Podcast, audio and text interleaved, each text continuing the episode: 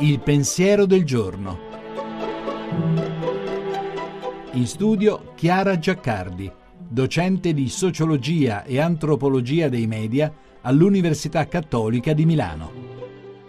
Poco ama chi poco è stato perdonato. Così dice Gesù a chi lo rimprovera di lasciare che una donna, peccatrice per di più, usi un olio prezioso per ungerlo e poi gli asciughi i piedi bagnati di lacrime coi propri capelli. Ma cos'è il perdono?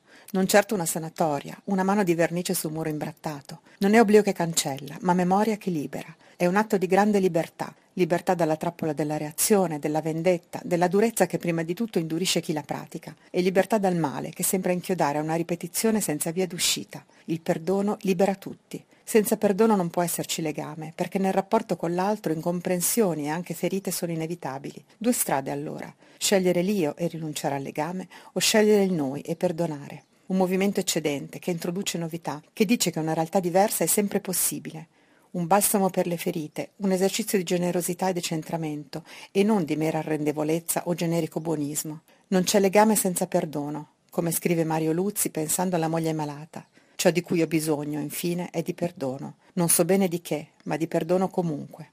L'amore ci ha messi al mondo, il perdono ci fa rinascere. È una risposta possibile alla domanda di Nicodemo a Gesù. Come può un uomo rinascere quando è vecchio? Può forse entrare una seconda volta nel grembo di sua madre e rinascere? L'uomo vecchio, peccatore, non può tornare nel grembo, ma può rinascere ricevendosi dalle mani dell'altro, come di nuovo degno di fiducia, di nuovo e in modo nuovo. In questo movimento il perdono fa rinascere chi lo concede e chi lo riceve, come detto bene in un verso di Ada Negri. In mille forme di perdono ed amor rinascerai. Per questo, come ha raccomandato Papa Francesco, non dobbiamo stancarci di chiederlo, perché Dio non si stanca mai di perdonare. Siamo noi che ci stanchiamo di chiedere la sua misericordia.